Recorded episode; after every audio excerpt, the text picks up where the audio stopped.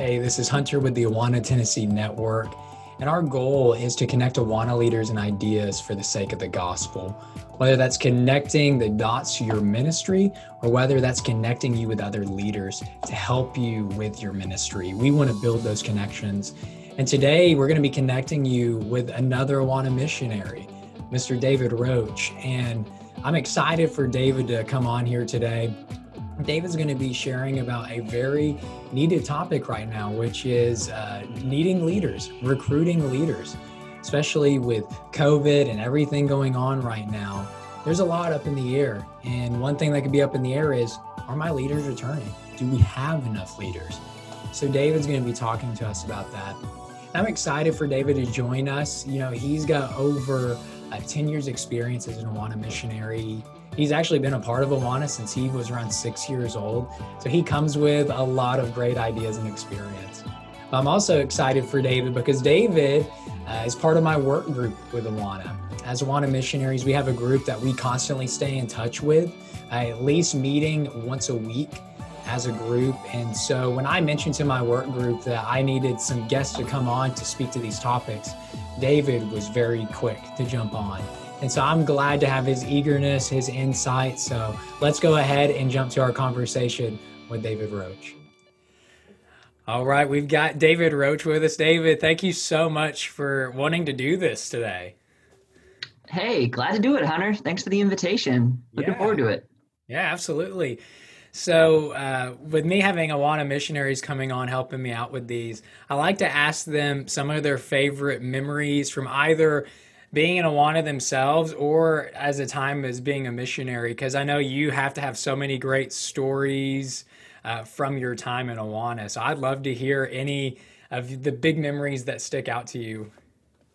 Awana's been a big part of my life since I was 6 years old. So there would be a lot, so it's hard to get just a small sample in here. But for me, I grew up going to like the Awana camps and participating in the Awana games. And so I think a lot of what really drew me to Awana was those outside of church kind of activities, right. The events, the competition, and still remember to this day setting the record in the three-legged race for our TNT team. So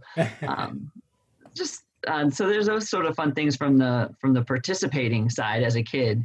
Right. And now I get to be the Awana dad. So I just love that role and helping my kids through it and seeing like those light bulb moments, especially with our daughter. She's 7 now. So really starting to think through some things a little bit more and asking them some really good questions, the hard questions, right? That as parents or as Awana leaders, you get, and you're just like, okay, wow, God's working on the heart there or something. Now I got to do a little homework myself. And so that's only at 7. It's not going to get any better for me. Right.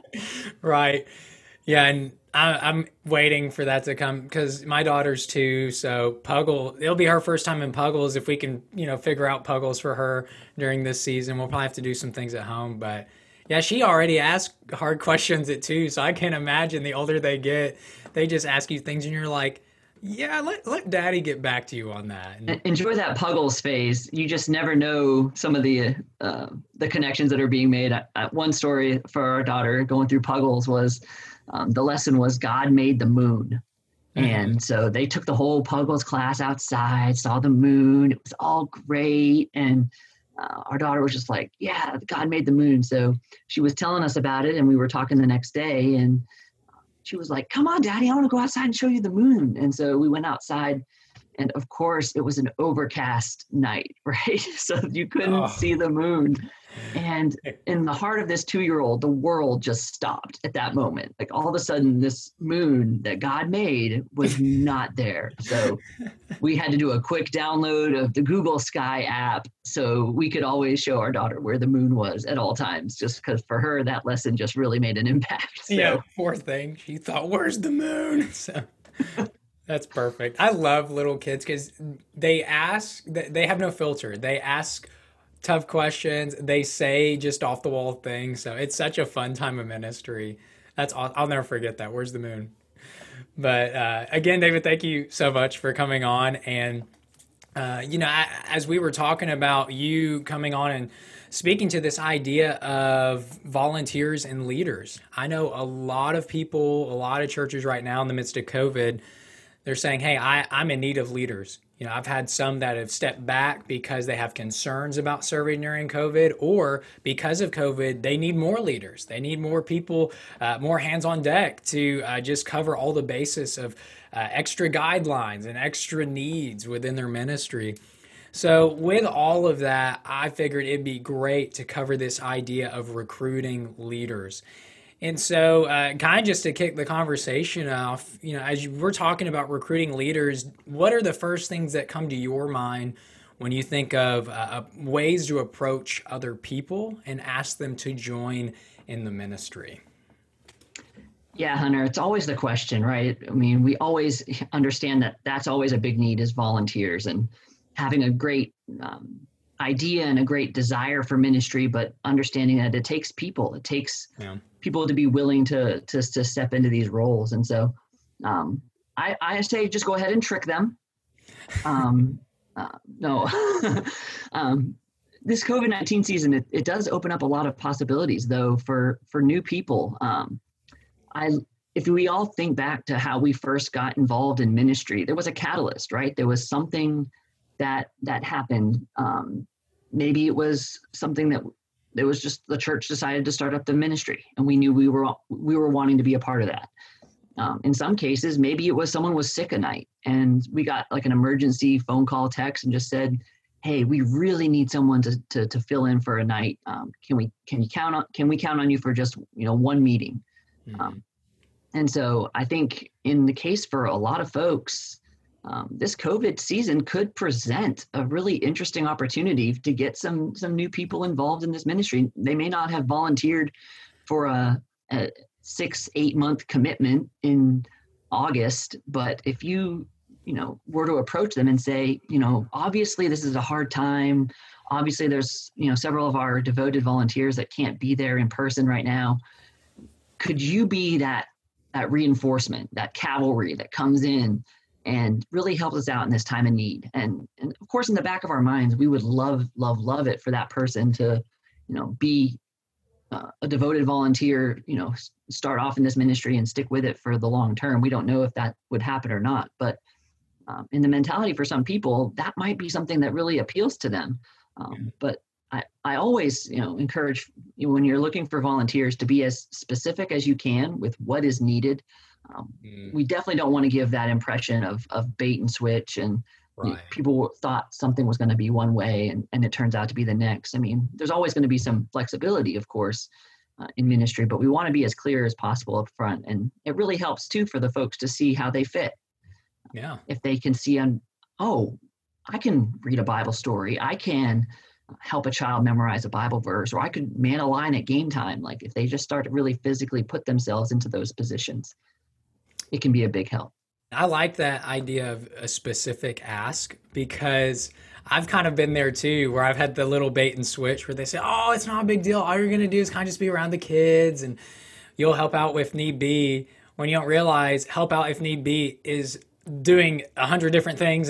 And so it's good to be specific of, what we're needing right now is people just to listen to verses and help kids through their sections, or maybe you just need crowd control person where as you're transitioning from segment to segment, just someone who makes sure we've got everything in order. And so, I like the idea of being specific. And, you talk about when you go to people having a specific ask, but I guess to flip the question, with that specific ask, do you have specific people in mind? Do you just do a blanket call to arms, or do you, is there a type of person you should look for when you ask for volunteers or leaders? How would you go about that of how do you approach people, and what kind of people maybe do you look for when you look for leaders for your ministry?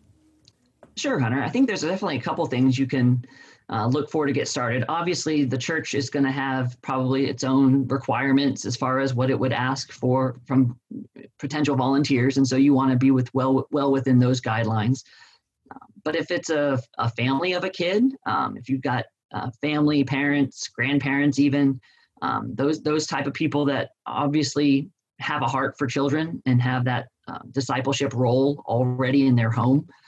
Those would be people that you would want to look into. But if you are thinking and praying about ministry, and if there's a name or a face that just pops into your mind, I mean, that is definitely someone that we can approach about ministry. I don't like to say no on behalf of anybody. I mean, you may know that someone's really busy with work right now, or you may know that health is a concern. But at least reaching out, I think, is it's highly respectful for the people that we're asking. Yeah, I think it shows that they're valued, and we don't want to say no for them. We want them to know that we really do value them, and that they really have something that they can contribute. Right. Yeah. And I like that, because I think sometimes we're too quick to count someone out. They're too busy. They wouldn't like working with kids. Let them say no. And you said something else I really liked was personally asking that person. Because they kind of deserve that, right? If you're really wanting someone to commit to your ministry, the least you can do is ask them to their face, or at least during this time, maybe a phone call or a Zoom call or something. But because I don't know who I heard this from, but when it comes to volunteers, they say if you just go on the pulpit and make a blanket appeal, everyone's going to think, oh, well, I know someone who could do that, but they never think of themselves. Where if you personally ask them, they can't go, you sure you're talking to me? Because it's to them.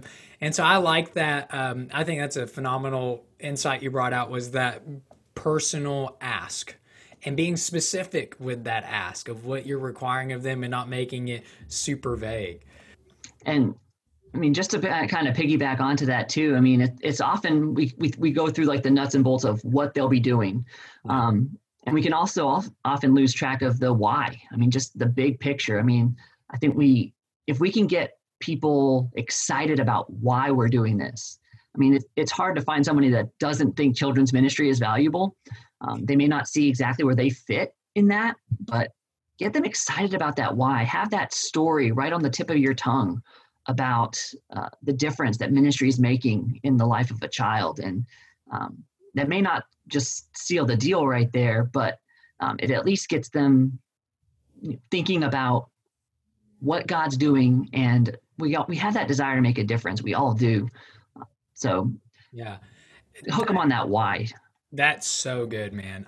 Because I think one reason we can lose volunteers or not be able to gain any volunteers is we focus so much on the what, that, like you said, we lose the why. And I think a lot of recruiting is vision casting, because people, they can easily say, oh man, am I really needed to sit and do this or clean up or do whatever? But when you put it, like you said, in that perspective of the vision of the ministry, like, hey, don't think just because you're one of your roles is cleaning that it's minuscule, and just putting it in the grand picture. I really think a lot of recruiting volunteers is vision casting. And so that's spot on, man. You gain people by vision. This is just a side thing. When I was, really in the heart of support raising to be a missionary, I came to find out that, people like to know what I was doing as a missionary. But man, when I told them the why of Awana and the why of my role, that got way more people excited and willing to partner than just here's my daily routine as a missionary, so awesome insight, man. What you're talking about, knowing that you're making phone calls and sending emails and putting together podcasts, that wasn't enough right there. That's, to raise all the support. Sure. Yeah. But the thing is, I know you're joking, but the thing is, people can say like, well, I know other people who make podcasts. I know other people who, at a normal job, you make phone calls, send emails, but putting that why behind it to say, hey, look, every time you give monthly, you're making content that changes a kid's life. You're pouring into leaders who are reaching out and discipling kids. So yeah, all about that why. That's a huge takeaway from this for sure. And something else I wanted to do with this conversation is look at the side of the person being asked. So we're talking about right now if you're the person asking someone to join your ministry. But what about that person that's listening and they're saying, you know, I've been on the fence, and that's why I'm listening to this right now or watching this right now, is I'm on the fence about this Awana thing and if I fit. And so for those who are on the fence about committing or saying yes, what would you say to that person who is prayerfully considering serving in Awana? Well, I can say that one thing that I do hear just in contacts with churches, and as I get involved in seeing leadership teams, the one thing that is a recurring theme has been, I wish I'd gotten into this sooner. Mm. They drug their feet for whatever reason, and maybe there's really valid reasons why we don't get involved. I mean, that's certainly a possibility too, but just having taking that first step of faith is so hard, right? We are so programmed in our brains to say no to things. We're used to getting appeals in so many different avenues. And I would just say, take that first step. I mean, we don't know what an individual club night's going to look like. You could be an Awana leader for 30 weeks and get 30 different experiences as to what your night could look like. Yeah. But what I do know is that I can still remember Awana leaders in my life and the impact that they made. And so you may not think of yourself in like a superhero kind of role, but if you're part of a team that's operating Awana or really any children's ministry, you are a superhero, and you may have the superhero skill of cleaning. You may have the superhero skill of listening, of praying, of being that upfront game person, whatever that looks like.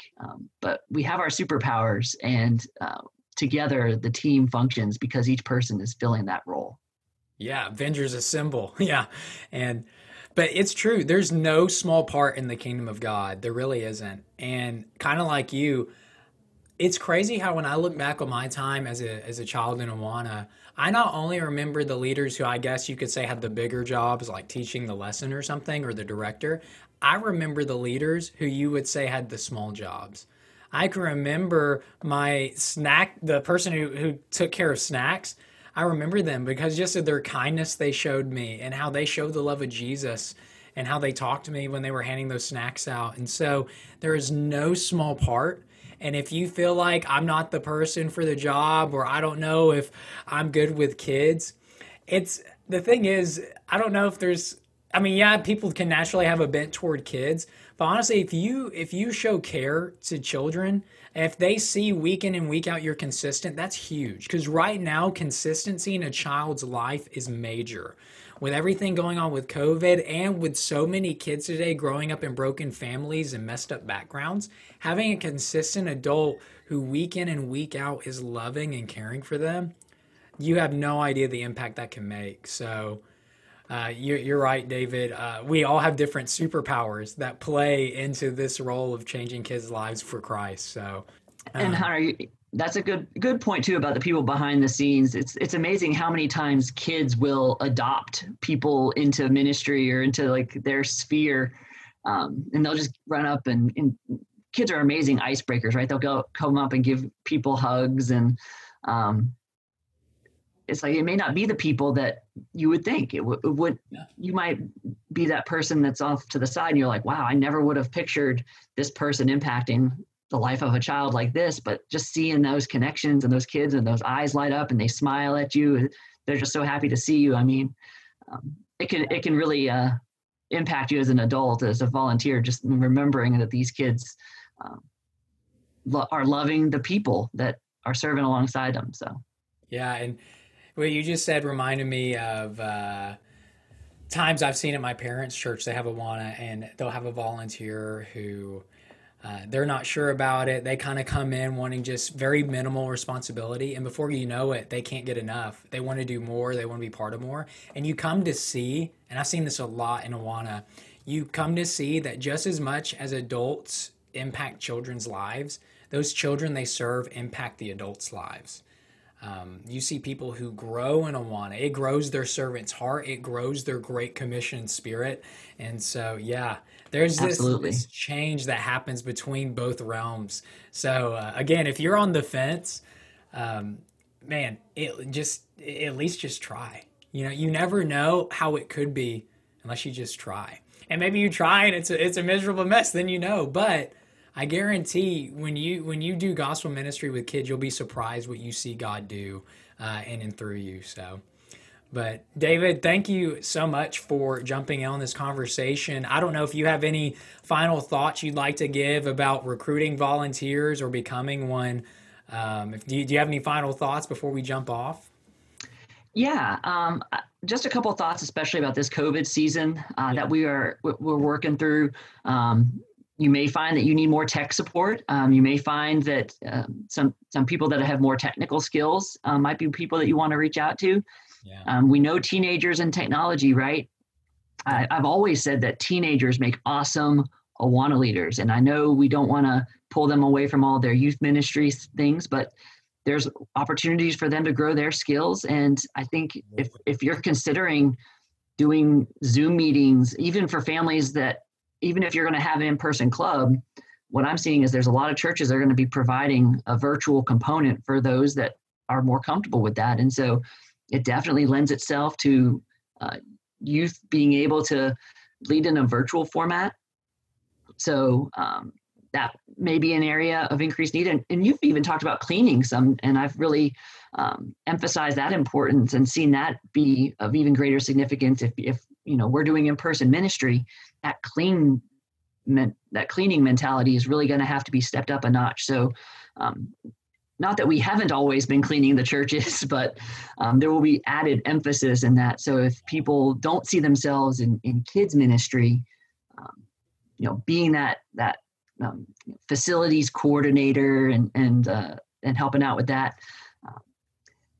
And Hunter, I would just too want to say, when we're recruiting volunteers, I also like the word attracting volunteers, just trying to make ministry so attractive. It just draws people into us. But whenever we're in this ministry role, people are going to say no, right? And that's just going to be, something that we are going to have to be okay with hearing that. And, but I do want to speak into what was the reason for that? No. Cause sometimes there's really valid concerns, and we could be praying alongside those people for that. Sometimes we may see that there's something that on our end that we could tweak, we could adjust that would help cater to the needs that specific leader had. So, sometimes people will say they can't because they can't be there every week. Well, maybe it's an every other week or once a month. I mean, maybe there's concessions that we could make with that, or they can't be there right at 6 o'clock when ministry starts because of work. How many people do we hear about that? Yeah. Say, well, can you get here at 6:30? That's when Sparks have their handbook time, and we always need extra hands for Sparks on handbook time. So working with some adjustments, understanding that not everyone might be able to fit that bill of, I can be there every week, half hour early. So maybe there's something like that. And in some cases, maybe it's just going to be no for, the foreseeable future. And so that's okay too. But just understanding that people will step into the role at their level. And if, now is not a good time, then now is just not going to be a good time for them. And we want to be willing to hear that out and understand where that volunteer is coming from too. Yeah. And that's so wise. You said two things there that I think is just top notch. One thing you can see with a no isn't the end of the road. A no is an opportunity to minister to that person, because who knows, maybe they're saying no because they have some illness in the family that is very difficult. And so maybe that gives you an opportunity to step in and say, how can I pray for you? And how can I serve you more? How can maybe our Awana clubbers make gift packages for that sick family member? See, when we're spirit led, we walk beyond just, man's mentality about things. Instead of saying, oh man, that's a no for our ministry, but it also could be an opportunity for your ministry too. So that is such a good insight, David, of seeing no's as opportunities to minister to people and being caring.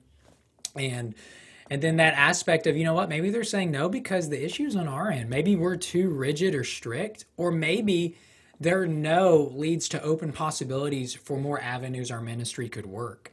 You made me think of an example of a church where game time was kind of too rigid for them and it didn't fit a lot of their kids. So they ended up doing kind of a multi-track game time where they called it their activity time, where, you know, if you're part of group A, then you go do robotics. If you're part of group B, then you play board games. If you're part of group C, Mr. So-and-so teaches you about photography. And I literally got to see that go down where they recruited this guy who loved photography. He said, hey, I don't know anything about working with kids. I don't know anything about game time, but I'm really good with photography. And if any kids are interested, I would teach them. And he did. It was part of their night. And so that's the thing is maybe a no can open up some more opportunities for our ministry and get more people in our church involved in different capacities. So man, that's a great way to end this, David. You brought out some good stuff here at the end, but man, I really do appreciate you coming on, and I know this is going to be beneficial for a lot of people. I know I took mental notes, and I'm going to write them down after we're done. So I learned a lot from this, and we'll definitely have to do some more of these for sure. So I'll probably be bugging you more in the future, but David, thanks so much, and I guess I'll see you at our next work group. Yeah, see you Tuesday morning, man. All right, see you, man. Thanks for having me. Bye. Thanks for listening to this conversation I had with David. If you have any questions about our conversation, or if you have suggestions or comments for future episodes, you can message us at hunterw@awana.org. Again, that's hunterw@awana.org. And if you need more information, if you would like to learn more about my ministry and what we're doing here in the Tennessee Network, you can go to www.awanatn.com, and there you can connect with us. You can subscribe to our newsletter. There you can find more videos, articles, podcasts. So feel free to go to that website and learn more. Either way, we'll see you next time here with the Awana Tennessee Network.